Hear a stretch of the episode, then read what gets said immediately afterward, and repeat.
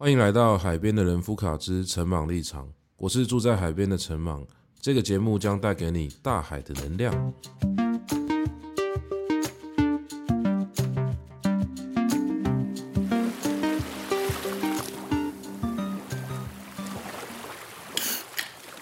好，久违的录音。其实我上一次更新是一次更新两集，所以我就有一种好像可以休息一段时间的感觉。但上周跟上上周其实本来都应该要录啊，我本来有蛮多想法要讲的。一方面是因为比较忙，另外一方面是因为我觉得有些想法我还是沉淀一下再讲好了。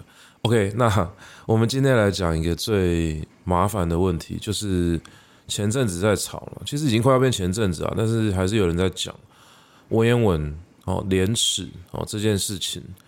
哦，简单来说，如果那个各位有 follow 到这件事的话，应该都知道我在讲什么。那我还是简单的帮大家顺一下脉络。反正这个问题，我觉得是常年的问题。但这一次呢，因为刚好有一些呃很符合刻板印象的人物出现，所以引起的争执呢是比较大的。那主要是因为北女中有一个老师，呃，应该是退休了。哦，他姓欧哦，那个欧他他中文写成区啦，就区公所的区。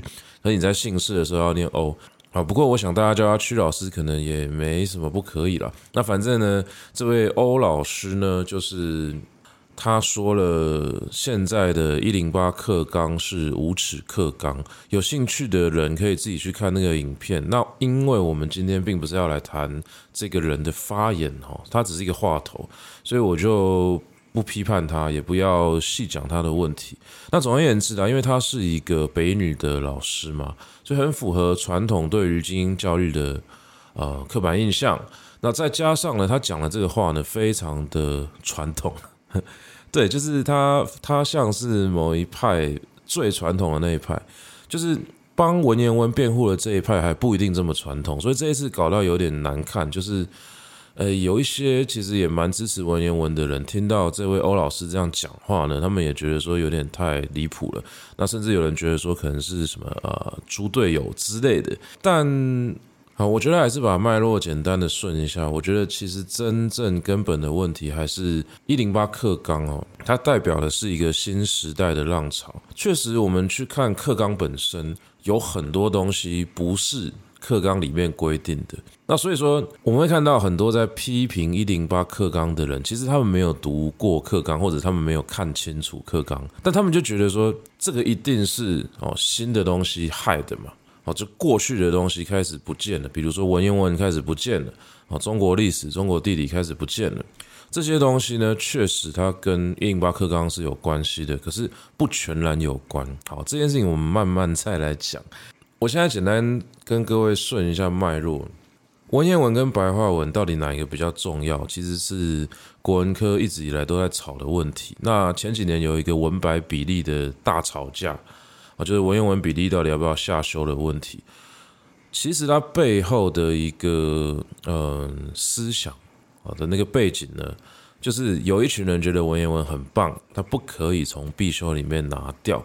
那有一群人呢，觉得文言文，诶，他们觉得应该不要教文言文哦。就是光谱的两边是这样子。但是比较有趣的是，真正吵起来的，其实在我看来，它不在光谱的两个极端，因为两个极端都吵不起来。啊，比较吵得起来的是在争那个比例要四十趴、五十趴、三十趴，然后中间那个数值在调。所以你真的去问那些希望文言文比例下降的人，要不要把文言文完全废掉？其实有蛮多人会认为说不要的。哦，这个很有趣哦，不要完全废掉，但是比例上不要这么高。好，但是另外一群人就会觉得说，那既然你你你觉得文言文很重要，你怎么可以砍它的比例呢？现在的比例已经非常少了嘛。好，所以这两派就开始吵起来。那这一次刚好这个欧老师他代表就是光谱的某一端哦的极端值啦。所以他就引起了大家的讨论嘛，因为他讲说什么那个顾炎武啊的廉耻啊被删掉啊，这样学生会变得很无耻啊，就是这个中间当然跳过了很多论述，所以很多人觉得说这个说法他没办法接受，那有人甚至把它当成笑话看吼。不过我觉得所有的事情他都嗯事出有因呐，好，其实前几年在查文言文比例之争的时候，我就有发现有一个比较深层的问题，它是没有被讨论到的，因为它比较像是一个非理性的，是比较偏焦虑的情绪。也就是说，本来我以为我们是很理性的在讨论说教材上面的那个比例应该要几成会比较好，但是呢，有一群人他们在争的问题不是比例，我觉得他们担心的是下降这件事情。哦，所谓的下降的意思就是说，他在可预期的未来啊，他会觉得说文言文教育要消失了。但这个文言文教育要消失呢，对我来说，哦，其实是一个蛮值得回应的问题呢。不过，因为当时他们心里面的这个焦虑不一定有被搬到台面上啊，所以导致这个焦点呢，也是打得蛮模糊的啦。好，那反正现在虽然也不能说事过境迁，但是吵的架就不太一样。所以这一次这个欧老师呢，我会觉得啊。他比较像是真的担心文言文消失的这一群人，而且在他的世界里面，他看到的是文言文教育，或者说传统的这种国学教育呢，已经彻底的失灵了，已经在这个社会上不见了。那这个就很有趣，因为他看到的是年轻一代的样貌，可是呢，他归咎的时候呢，会归到一零八课纲。好，所以我们从一个很客观的角度去看这件事情，会知道说这个归因本身就是比较粗暴的嘛。我的意思是说，现在年轻的小孩子，你确定他真的会因为一零八课纲长成某一个样子吗？其实一零八课纲上路也才多久，那现在小孩子真的影响他的那些变化是什么？你你要说是民进党政府执政吗？还是说 其他的这些东西影响一个人的整个性格啊、认知啊，有太多太多因素了。可是当我们发现年轻的一代跟我们预期中的不一样，哈，就是所谓的预期中的不一样，其实某种程度上就是跟我们习惯的人类的那种思想不一样，这是一定的。哦，就是一代一代之间本来就会有不同的变化嘛，也会会有落差嘛。所以有人会说一代不如一代啊，也有人说这个长江后浪推前浪啊。但是不管怎么样，这对我来说就是一个世代差异，而且更不要说人跟人之间啊。其实我们自己从十几、二十岁、三十岁、四十岁、五十岁，其实每一个阶段想的事情也都不一样嘛。所以，我我觉得那就是个变化。可是有一些人他，他的变化呢，可以说是停止了嘛，或者是说他开始留恋于过去的某一个时光，留恋于过去他所习惯的某一个价值观跟社会结构、社会的氛围，他就会开始觉得说，年轻的一代呢变得很糟糕。那他就会呃，必须要去找一些原因嘛。那人人在就是这样的环境底下，他当然会呃优先把问题怪给。某些他觉得应该要负责的对象，而且这些要负责的对象通常是他反对的人呐，所以我我觉得这个脉络其实说简单也蛮简单的，然后他当然有很复杂的成因，但是就心理层面来讲的话，我觉得那就是一个焦虑，然后一零八课刚变成是一个倒焦虑的对象，可是我我觉得这个问题倒不是那么的不值得一谈，哦，就虽然他是某一种老人的焦虑，但是。它背后其实有一个很有趣的脉络，也就是说，文言文教育到底会不会消失？好，我们今天就来答这题。哦，这个我本来在录这集之前呢，有想要一次答个两三题，好，四五题，但我觉得光这题可能就讲不完了，所以我们今天就干脆了，专心的、慢慢的来回答。OK，文言文教育到底会不会消失呢？噔噔噔噔噔噔噔噔，前面已经有片头了，不好意思。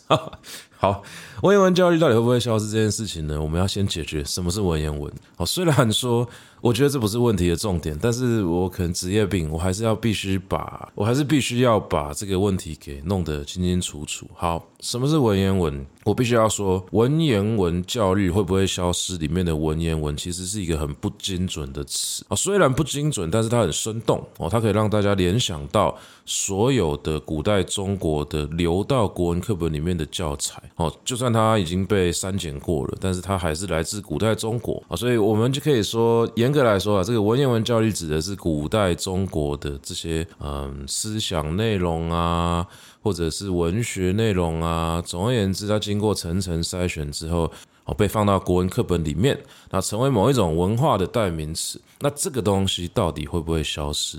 所以其实讨论文言文教育会不会消失的问题，应该是在讨论中国文化的教育会不会消失的问题。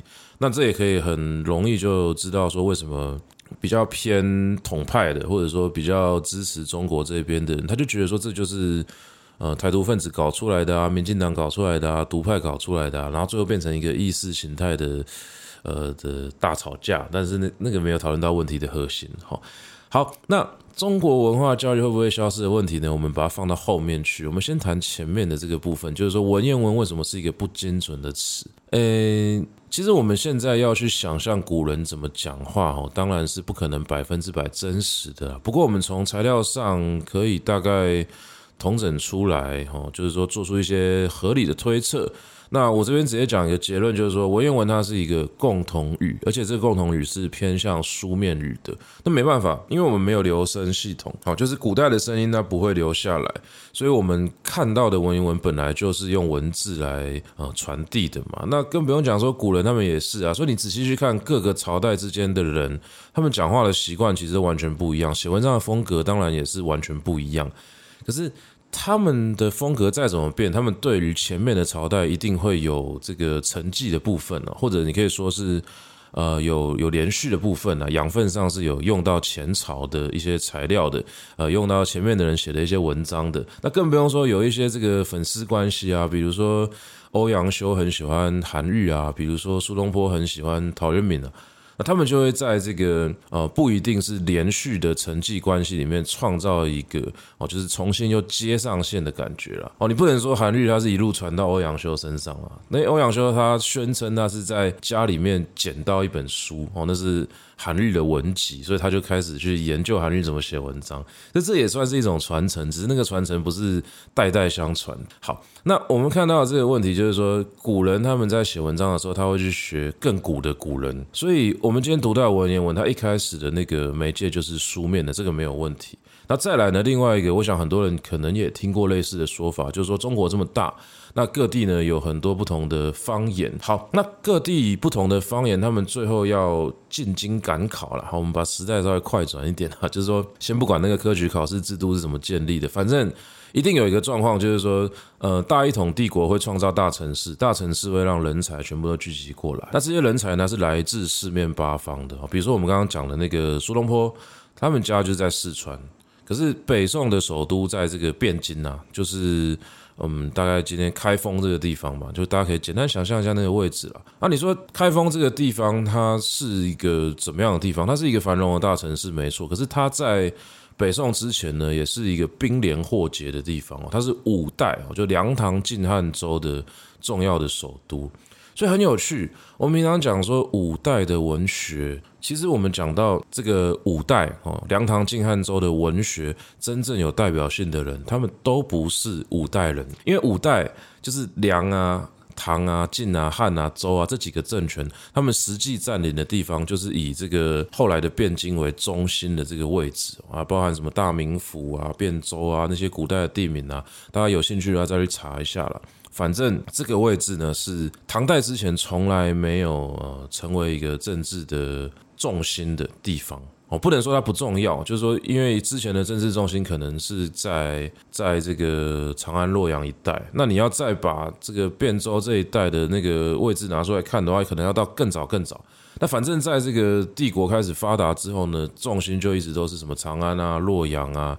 啊，乃至于说曹操那个时候有什么许昌啊，其实那个位置呢，差不多是在在比较偏西边呢，就以前的中原偏西边的位置啊。可是，嗯，到了五代之后呢，那个位置呢就移到了开封哦，就是所谓的汴京、汴梁这一带。那这一带呢，蛮有趣的哦，就是说它在政治上是中心，可是整个五代的文学最辉煌的地方两个。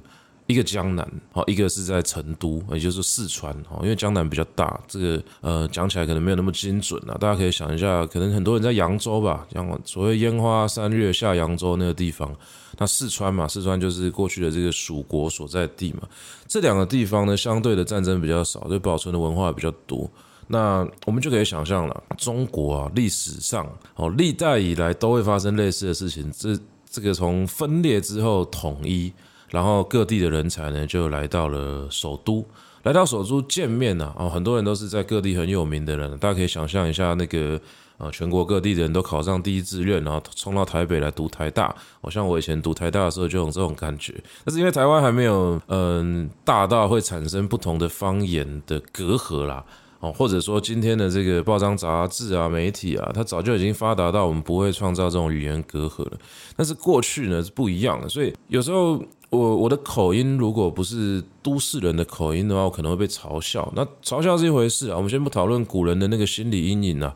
真正的问题是我们这群人来到城市里面是要讨论事情的。诶，我我们考科举啊，我们要参与国家的政治啊，我们总是要沟通啊。但是那个沟通的媒介到底是什么？我我们如果各地的方言都不同的话，那不就是鸡同鸭讲？所以其实呢，这跟我们上一次讲那个台语呢有点关系啊，就是说我们到。到了这个京城里面，他们会使用某一种共同语。那当然，我们从书面上看到，它就是我们后来所谓的文言文。因为文言文它是没有分什么南方北方看不懂的问题。你可以看到南方北方的风格差异，但是你会发现说，越到后期，这个风格差异越看不出来地方的特色。这很合理哦，就是说他们真正发展出来的东西，其实是一个文化的融合结果啊，文化融合的一个结果。所以说，地方差异的这种口音啊，可能就真的只能体现在某一些以方言为书写重点的文学里面了。那这个东西就要另外去考证了，我们今天就不细讲。啊，反正文言文一开始它一定有一个特质，就是书面的，然后再来是共用的。就像我们上上次讲那个台语的文读音。文读音就是往这个雅言，也就是共同语靠近的一个结果。所以你说台语有台语的文读音，那当然广东话也有广东话的文读音，只是我不会念。但是我猜啦，就是它也是一个广东话跟国语之间取中间值的过程啊。所以说我们可以理解这件事情。文言文最早产生的时候，其实跟中国的帝国啊、科举啊啊这些东西都很有关系。那更不用说更早的。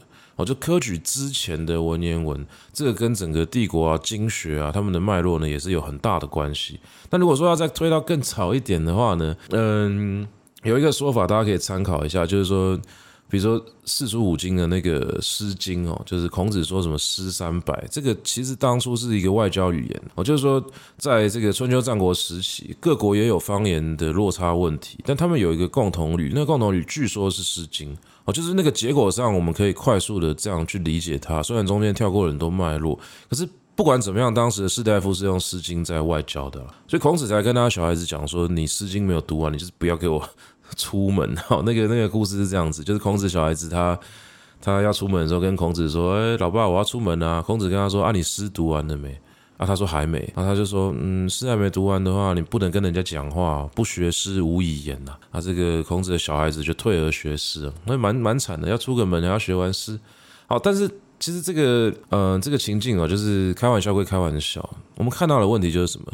在孔子那个时代，孔子训练的是政治外交人才。那他觉得啊，最重要的事情就是你要学会这个外交语言。那这个外交语语言呢，某种程度上就是文学的共同语啊，或者说是。政治精英阶层的共同语言，所以其实这个逻辑呢，它在后代呢是越来越明确的。那也就是说，我们回到今天来讲，文言文本身，它在过去的时代就不是所有的古人都在用的东西。你知道，古人的那个识字率是比我们想象中的还要低哦。你用识字率来讲，你可能还还受限于那个率哦，你还必须要用到什么百分之一这个这个符号，但是其实远低于一趴啦。那个那个识字率的成长过程，其实我们今天可能比较难想象。那更何况是识字，不代表你读得懂经典。就我们看到有一个阶层哦，尤其是先秦时期就出现着这种阶层，是嗯，他们会看公文。我就考古上看到某些公文，他们他们应该是有公文的识读能力的，但是他们没有经典的。那个阅读能力，或者说就算有阅读能力，但他们没有经典的养成啊，所以我们可以把古人的人才分成几个等级啊，就最高级的就是经也读得很熟，那文字能力当然是一流啊，这是最高级。那次高级的就是什么？就识字就可以了好像就是那个等级跳蛮快的。那你识字就算是读书人了，就是某种程度上读书人，但是你没有办法进到最上流的那个圈子。但是你因为你识字嘛，所以可能一些简单的公文啊什么你可以处理。那再下等的就是一般的这个庶民百姓，没有读过书的。直到后来这个呃城市发达了，然后经济也发达了，所以那个市民的那个。社会的阶层开始的比较好的流动，那个流动当然也没有到真的大流动啊，但是相对于过去是更流动的嘛，所以说我们可以看到说有一些呃没有读书的有钱人，他有钱了之后他就去读书，那有一些读书人他穷了之后他也呃也会去教有钱人读书啊，这是蛮有趣的。但有一些读书人穷的时候，他也想要干脆不要读书就跑去赚钱哦，这是更后来的事情。总而言之啊，整个中国社会的发展过程其实。变化非常非常漫长，非常非常丰富。我们很难说什么东西一定是文言文或不是文言文。好，因为我们我们刚刚讲的那个是有脉络的。可是等到你放到个案上面来谈的时候，你说欧阳修写的是不是文言文？我今天跟你讲说欧阳修写的不是文言文，你一定会觉得说屁，欧阳修怎么可能不写文言文？诶，但是事实上有一些东西在当时可能是更口语的东西，它相对于文言文是比较通俗的。哎，这个语言文人是会用的，哦，他们在写乐府啊，在写词啊，甚至有时候写文章的时候，他们是会用的啊。欧阳修也会用，王安石也会用，苏东坡也会用，黄庭坚也会用，就是。全部的古人，他只要有接触到民间的语言系统，那个本来就在他的生命之中嘛。那他们脑中哪有分什么文言白话啊，那个什么比例啊？那是那个是台湾台湾才有的争吵嘛。所以他们当然就就就在他们的世界里面啊，有写的好的文章，有写的不好的文章了。哎，有典雅的，有庸俗的，这个是可以讲，但是没有什么文。白哦，这两个分法，所以我们今天讲说文言文教育要不要废除，我一直觉得说这个词不是很精准。那反正大家都知道我们在讨论什么，我们在讨论的就是中国古典的这些东西，而且中国古典这些东西呢，我可以跟各位报告一下，就是说它其实也不一定是中国古代最好的东西，它比较像是符合某一个时代需求之后被放到教材里面的产物。而且这个教材呢，广义上来讲啊，我我不觉得只有国文课本，包含坊间的出版。我举个例子，比如说我们今天到那个书店里面去看中国传统的经典名著。好，那什么是经典名著？为什么四大奇书是经典名著？四大奇书可能也只是某个古人某个读书心得里面突然就集合了四本书。觉得这四本很重要啊，六才子书啊，也是类似的一个脉络。我简单来说，古人有很多的读书笔记，里面都是古人他们自己的什么呃那个推荐书单嘛。他到底为什么有某一些推荐书单它会出现，那某一些推荐书单会不见？我我们从小到大，假设。嗯，你去想象一下，一个台湾人他要怎么样养成中国文化啊，或者对于文言文啊这个素养啊，就是文言文素养的那个部分啊，他的那个资源是什么？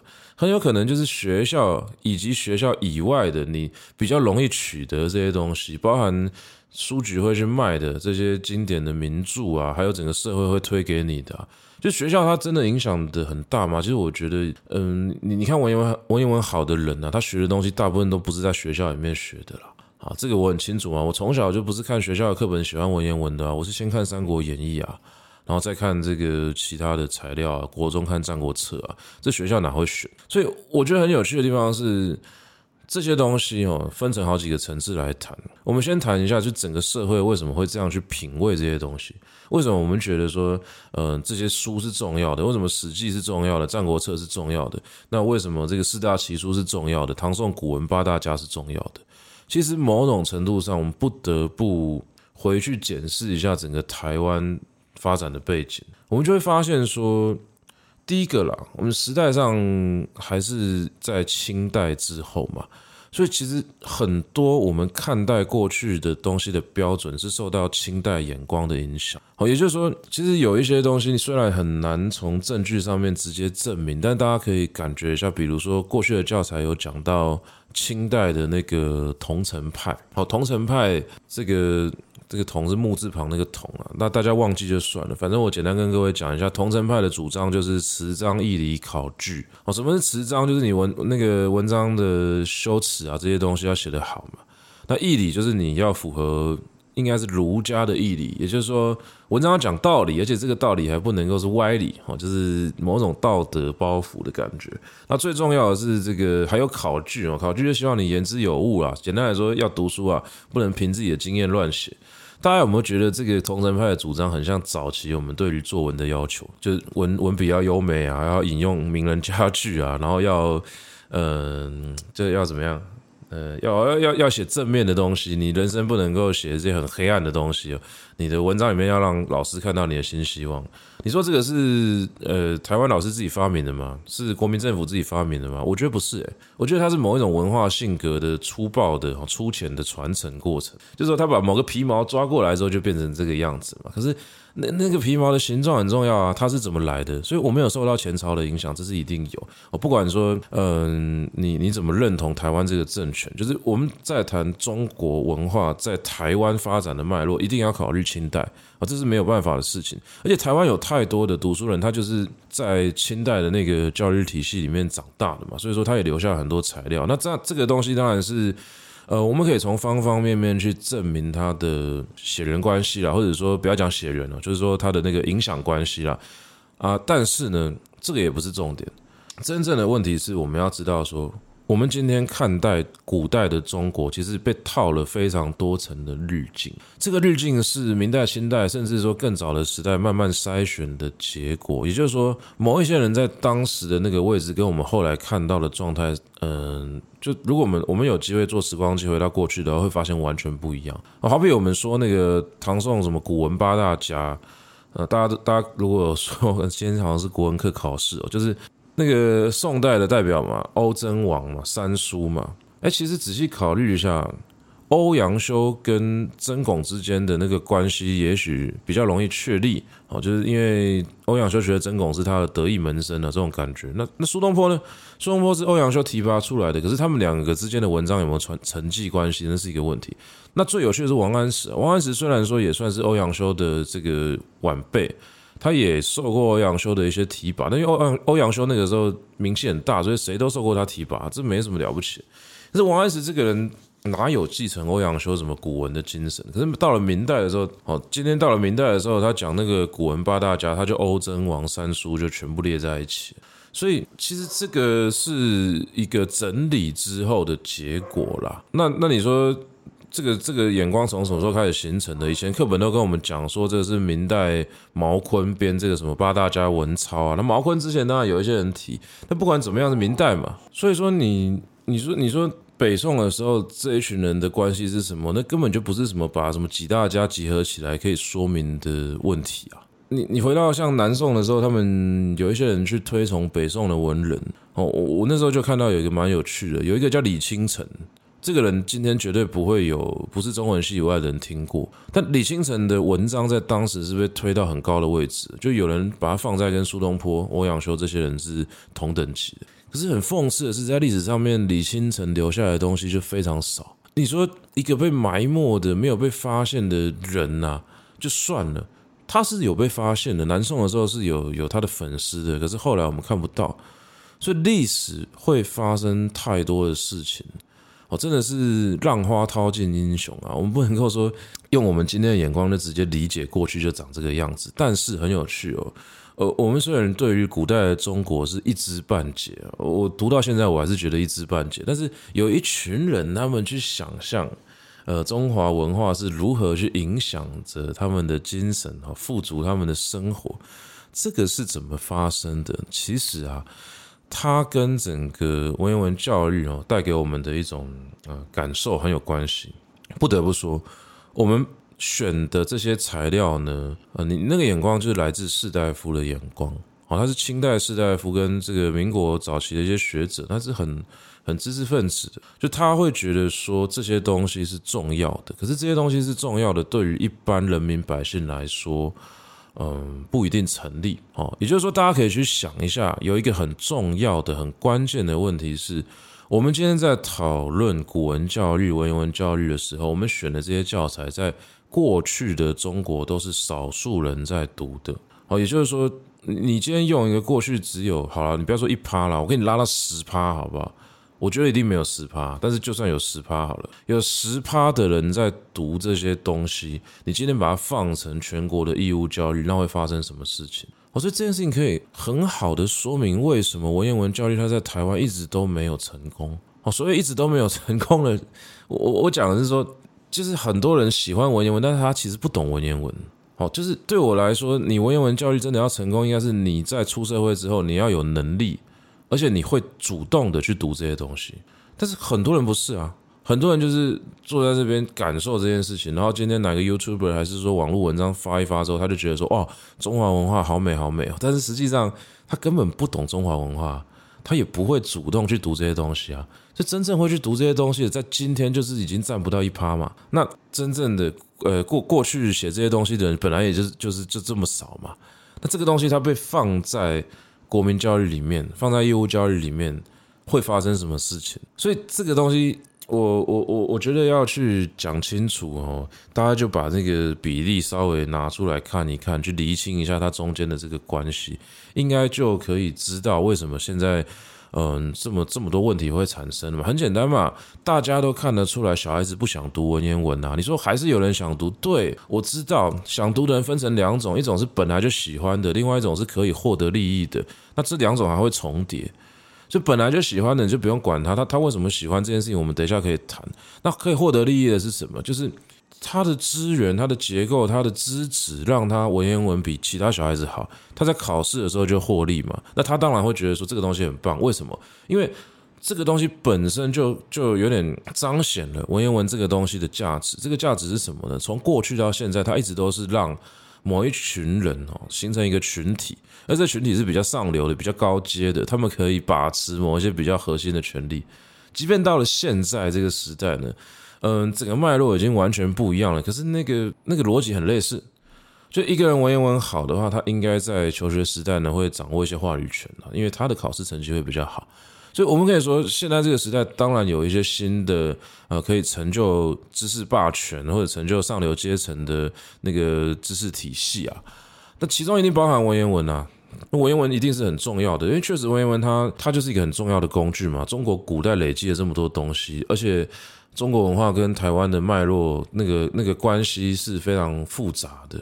那我们今天如果可以针对一个这么大的文化体里面去提取重要的资讯，哪怕只有一点点，它一定是有帮助的。所以我觉得这个事情是很清楚。嗯，只要你有能力读，你就会得到它的好处。但是如果你没有能力读呢，可能就会就是变成一个新的压力而已嘛。好，那在过过去是这个样子啦，所以。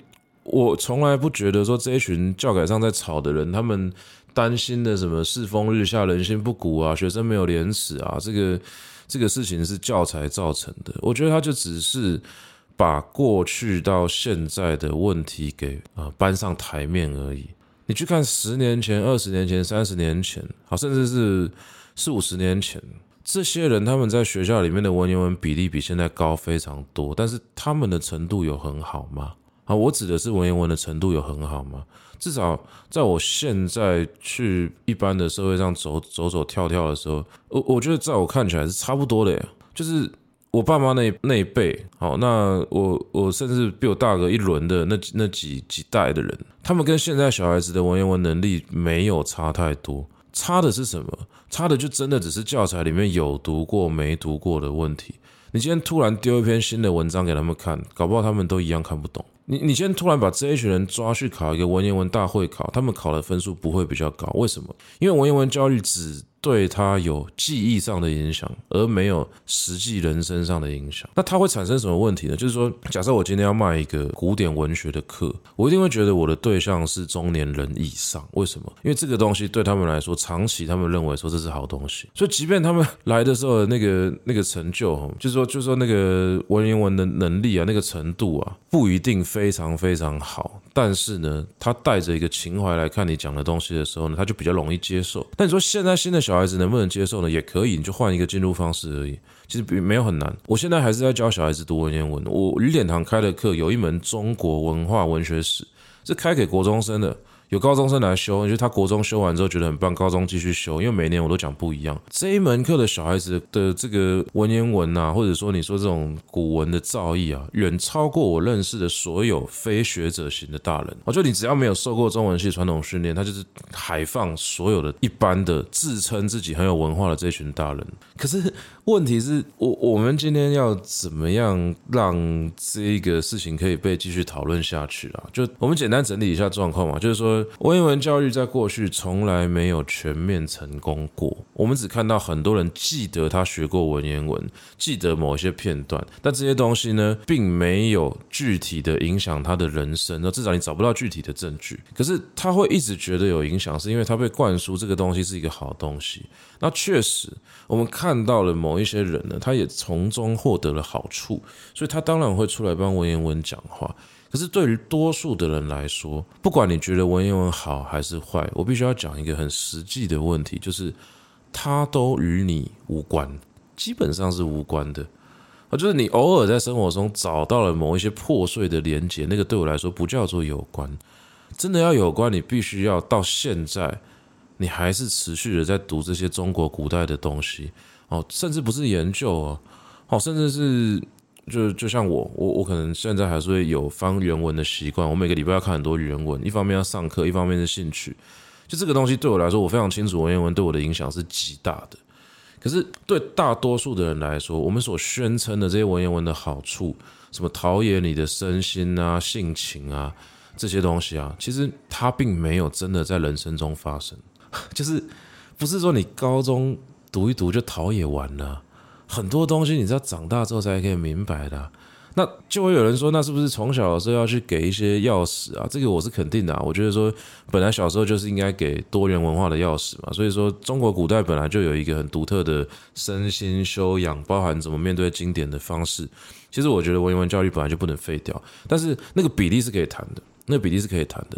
不过我要讲的事情就是说，好，如果说我们一直顺着新的时代走下去哦，你看。这个时候困境是什么？就小孩子不想读啊，他不是文言文不想读，他是都不想读。那都不想读的情况下，他当然会先挑那种最呃距离最远的，跟他看起来最无关的东西下手。所以文言文当然首当其冲嘛，因为这个东西跟他的生活到底有个毛关系？没有人知道哦，没有人知道。就是你你跟他再怎么解释说，你生活中可能会用到什么读书啊、公文啊，还是庙里的楹联啊，那个都是太破碎的片段，就是一点点、一点点的影响了。所以我觉得真正的问题还是说，小孩子感受不到文言文有什么好处，你怎么样说服他，他其实就是感觉不到。就算他再怎么乖巧的去听听你说这一套，甚至把它当成信仰背背起来，他还是没有用生命印证这件事情。那所以说，到底是谁？到底是谁才能够真的享受到这个文言文的好处呢？好，这个等一下我们可以好好的来谈这件事情。我们先快速的把前面的结论给整理完，就是说，如果一整个世代都感受不到一个东西有用的话，那确实我们可以相信有焦虑会发生。这个焦虑就是前面讲的那些老辈老师的焦虑，他们担心说文言文教育彻底的从台湾啊的这个教育里面消失。好，那到底会不会消失呢？我先讲，我觉得不会。我我们刚刚前面我有留很多问题要搁置到现在谈，就是因为我要来讲，我真正的答案是，我觉得义务教育里面的文言文教育，就算比例低到十趴，甚至它只变成是某一个神主牌，哦，就是变成历史课本里面的一个曾经的过去，这个东西它都不会在台湾消失。因为我们从过去到现在看到真正的，就是从这个古代中国的学问里面获利的这一群人，真正培养他们的程度啊，提供他们养分的，从来都不是国文课本，不是国立编译馆那个充满文言文的课本。因为大家如果有兴趣去看国立编译馆的国文课本，会发现说，更早期的时候文言文比例，嗯，的确是比现在高，但是有另外一个文章的比例很高，就是爱国文章。所以你要看这个蒋介石啊，讲他叫蒋中正的，蒋经国的，罗家伦的，啊，国父的这些人的文章，这些人的文章呢，甚至有些时候呢，比这个什么廉耻还要更重要。但是呢，这些东西呢，并不真的养成一个具有所谓的哦，传统上讲国学素养啊，但因为国学这个词现在不是很喜欢用，所以就可以把它想成是中国古典的素养，或者某一种士大夫的风骨啊、品味啊。你真的要具备这些素养的人，他的家学渊源可能才是重点，而不是学校。好，所以。有发现吗？真正在传承这些文化教育的可能是家庭，这就回到这个古代中国的逻辑。本来所有的精英教育的东西，它最好的传承的地方就不是学校啊。古代才没有什么义务教育，也没有这种什么国定的教教科书啦，有的就是科举考试必考的内容嘛，这个官方印、民间印嘛。那所有的读书人都去读这个东西，但是大家可以看一下，我们今天读的这些文章有多少东西是科举文章？我几乎不知道古人的科举在考什么，我们也不知道古人在科举的时候写了什么考试作文。我们看到的都是他人生最困顿的时候那些经。点的名篇，这些东西它是怎么被传下来的呢？它很简单啊，就是自己的阅读啊。那这个阅读，你本身怎么可以读到这些东西？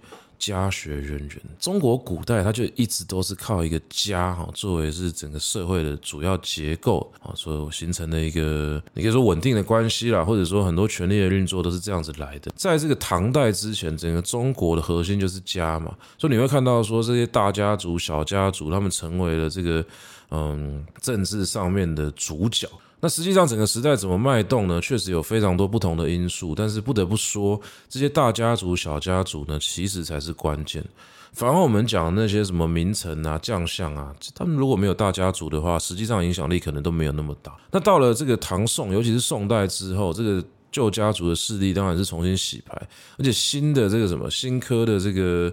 嗯，考试考上来的人呐，哦，他们已经占据了政治的重要位置了。所以大家可以去想象一件事情，在唐代或者唐代之前，你要进到权力核心，你走后门，这个并不是一件可耻的事情，那甚至是再正常不过的事情。哦，我们从今天的角度没办法理解说，为什么有那么多唐代有名的文人他不考科举，因为那个不用考，就科举考试就不是唯一的选才标准，不是唯一靠近核心的方法。很多人是靠家族介绍，他们没办法靠靠家族。介绍的话，你就是自己写文章去找一些大大人物来提拔你。但是到了宋代之后呢，几乎所有的人都是科举进来的，这整个人才的结构是完全不一样的。但是不管怎么样，宋代虽然说它有新的阶级出现，可是它也会继续用什么家族的方式去传承啊。我讲个很经典的故事啊，欧阳修他小时候不是妈妈拿那个什么芦苇草那个笛呀，画笛教子啊，大家可以想一下画笛教子你怎么完成的？某种程度上，你妈妈如果没有读过书的话，怎么教你这个东西？那过去的女人、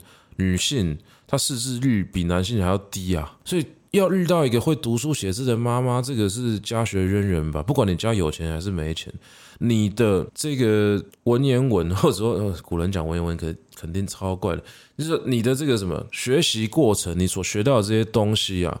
全部都是在你成长过程中学会的，不是义务教育给你的。那我们不要再讲古人，我们就看说古代是这个样子，我们今天台湾是不是这个样子？我今天早上才在网络上面看到有那个。布袋戏的梗图，他在讲说一零八克刚害的现在小朋友他们是不会文言文的，这个我觉得就是那个归因本身就很荒谬，我们就不细讲了。但是有趣的是什么？哦，他认为有价值的文化是这个布袋戏的文化。那布袋戏很多人喜欢看嘛，它里面有很多的这种什么过场啊、定场诗啊，那些诗呢，你说写得好呢？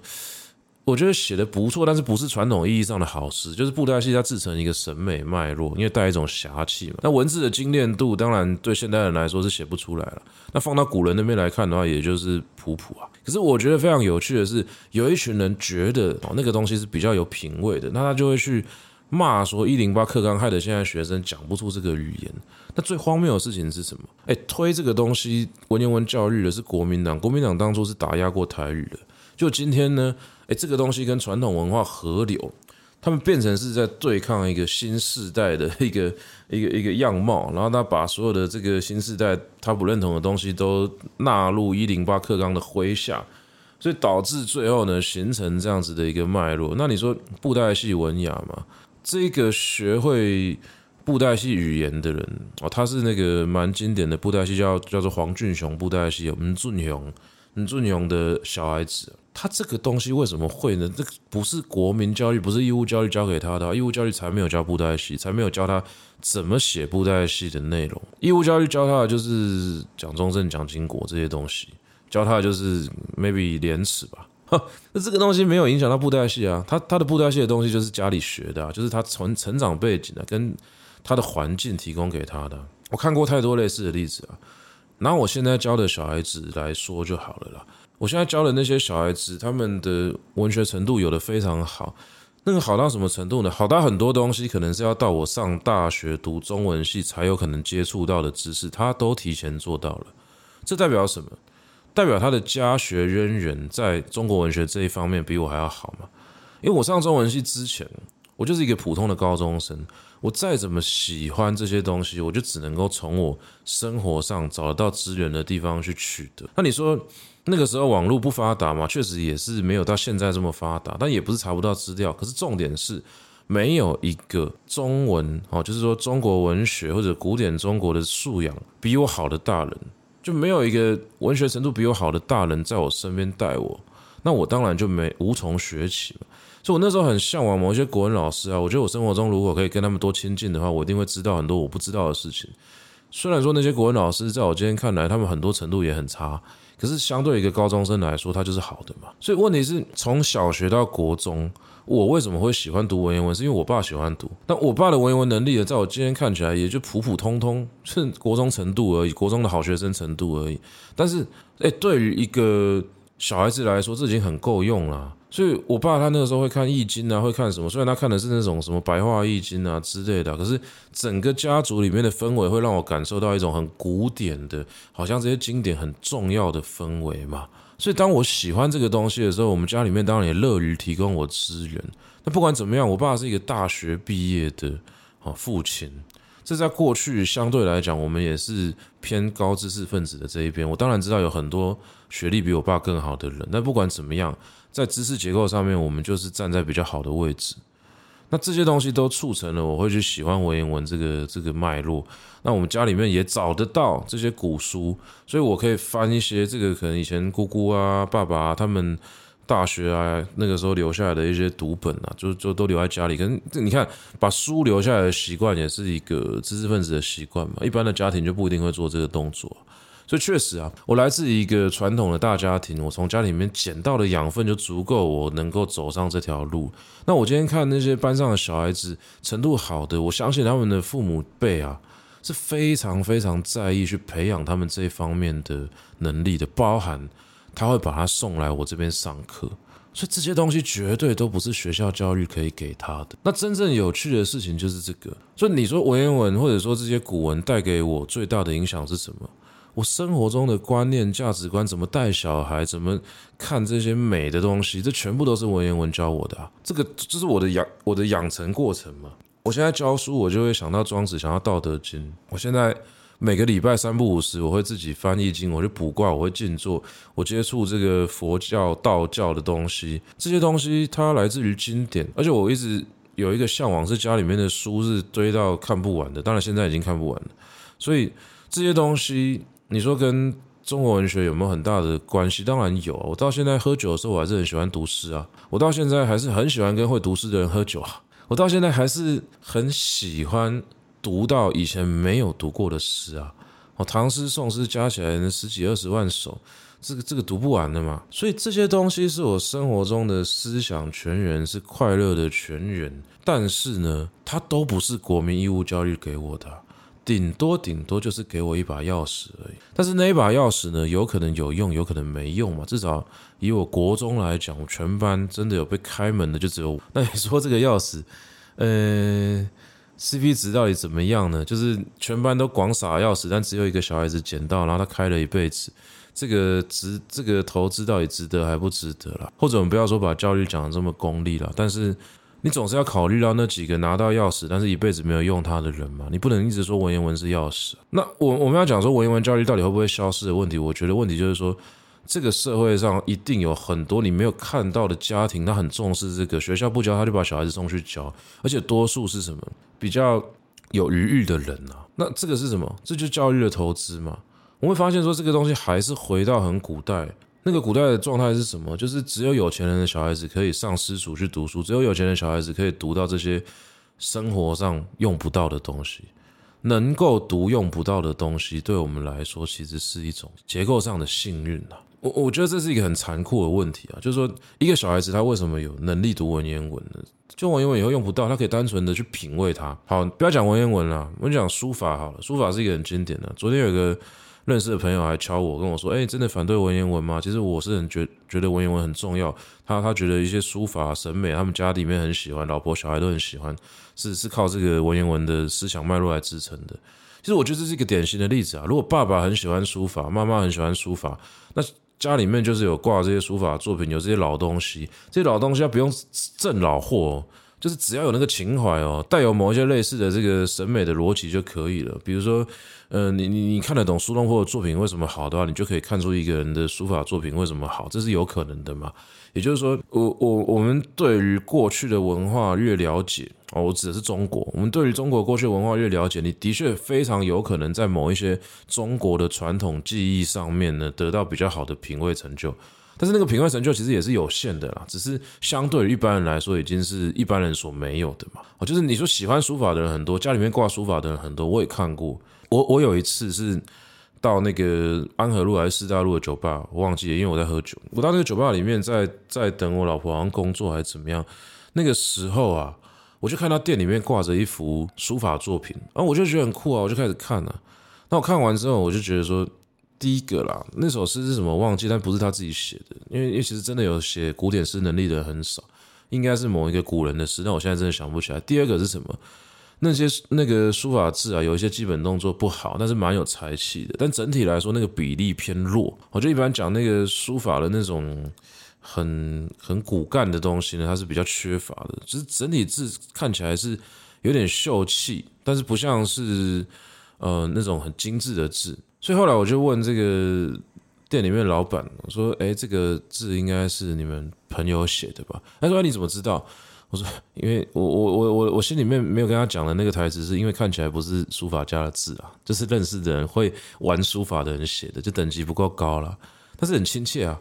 我看到他写那个很亲切的感觉，我知道说，哎，会把这个东西送给别人，代表说什么？你的东西不是买来的，也不是拿去卖的，但是你会送，代表有一定的交情。结果那个店老板就跟我讲说。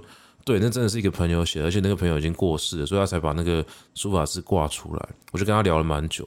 那我觉得这个过程就非常有趣，就是喜欢书法的人跟看书法的人是两回事。那我为什么会看？是因为我有朋友是书法家，我跟他讨教了很多东西。那这些东西跟中国古代的文化有没有关系呢？当然有，但是跟你过去的义务教育学的文言文有没有关系呢？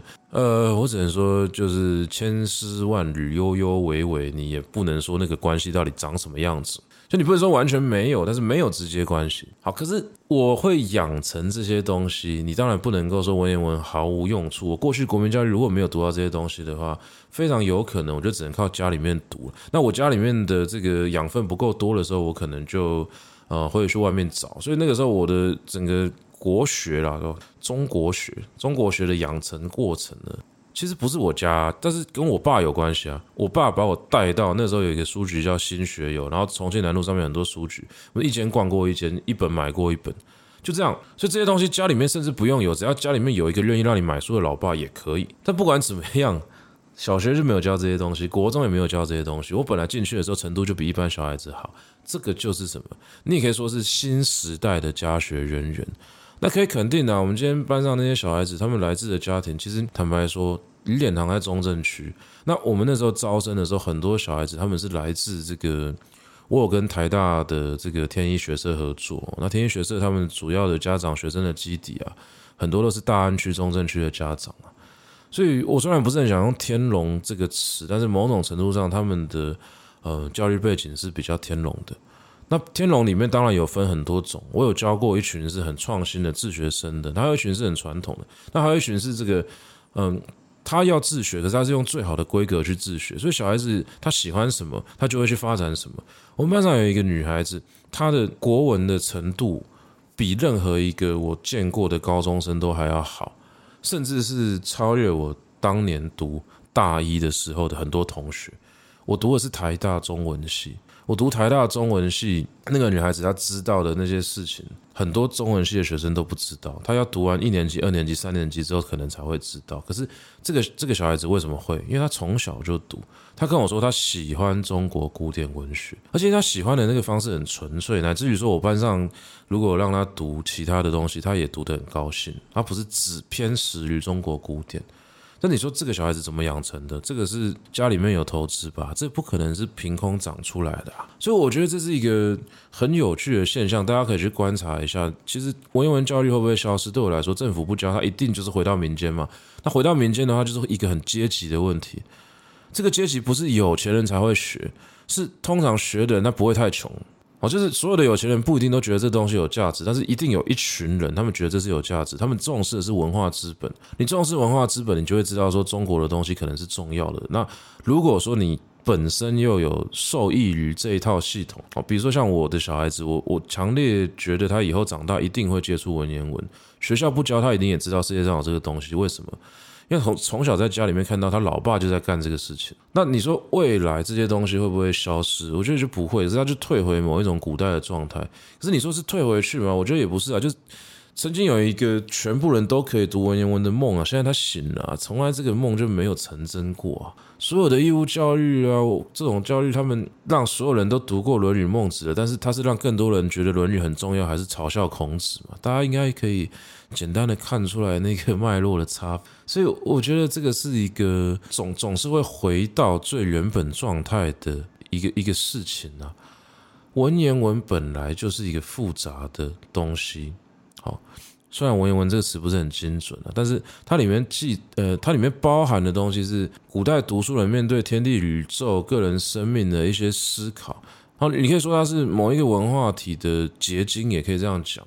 文学啊、哲学啊、思想啊这些东西本来就不是每一个人都有能力，或者都有那个幸运，或者说还是幸运嘛，反正都有都有那个命啊，可以在他的生命之中发生这么大的影响的。现在的社会有太多重要的事情了，你好好的。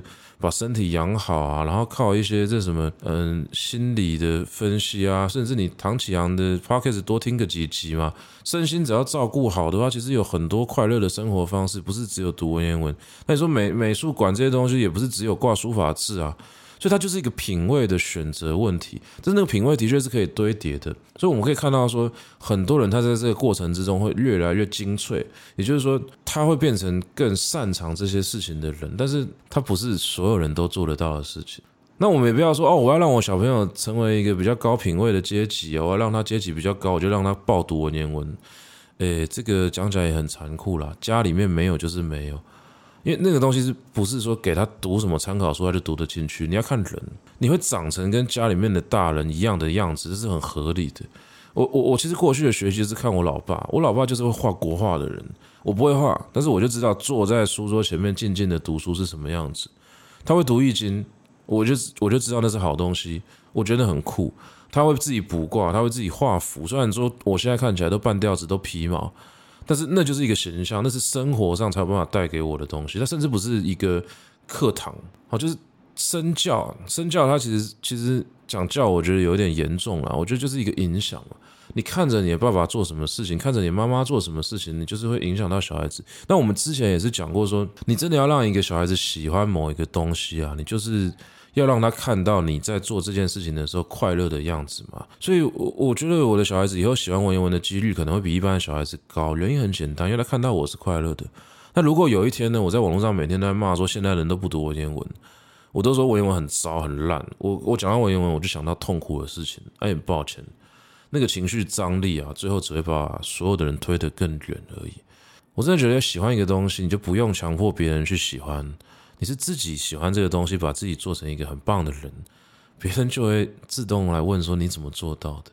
这有点像当初我们跟那个陈思豪牧师啊，嗯，他是讨论说基督徒啊，基督徒也是啊，你你要把圣经推给别人，OK 可以啊，可是那你自己呢？你是不是一个让人向往的人？你读过圣经吗？你就是一个活广告嘛。基督徒如果没有办法活出一个就是让人让人羡慕的生活的话，凭什么要别人变成基督徒？所以同样的意思啊，我我觉得经典也是一样，你自己有没有从中得到快乐？有没有从中得到富足，得到身心的安顿。如果有的话，OK，好，我相信值得被影响的人，他就会自动出现在我们的生命中啊啊！不管是中国的学问还是其他的东西，其实都是一样的概念啦。好，那我们今天的这个节目呢，就简单讲到这边哦。关于这个“家学渊源”这个词哦，其实还有很多跟家庭教育有关的脉络可以谈。也许啊，我们最近再花个几集来谈一下这件事情，谈一下我们的家庭、我们的童年，那应该是蛮有意思的。好，不知道大家有没有想到，我们今天聊文言文呢，会聊到这个家庭跟童年。但是呢，我觉得这个真的是很重要的一件事情。我们要去想的是一个人如何受到教育的影响，如何长成他现在的样子。好，那我们今天的节目呢，就简单到这边告一个段落了。如果你喜欢我们的节目的话，可以帮我们留下五星的好评。但最重要的，很期待可以看到各位的留言。如果你有空的话，就帮我留一下。那我们语典堂的课程呢，这个嗯一二月的时候呢，会推出北宋词选读。如果说大家想要感受哦，什么叫做文言文 啊，这个古代的文学它的这种品味跟审美的话，我们会讲很多的文学跟政治、跟城市跟音乐发展的一些关系。我觉得内容上应该是偏有趣的，比较不像过去的那个理论课这么硬。诚挚的推荐各位来上北宋词，那只要上练堂官网就可以看到这门课，现在还在这个早鸟优惠期。好，那感谢各位的收听，今天节目呢就到这边告一个段落啊，大家拜拜。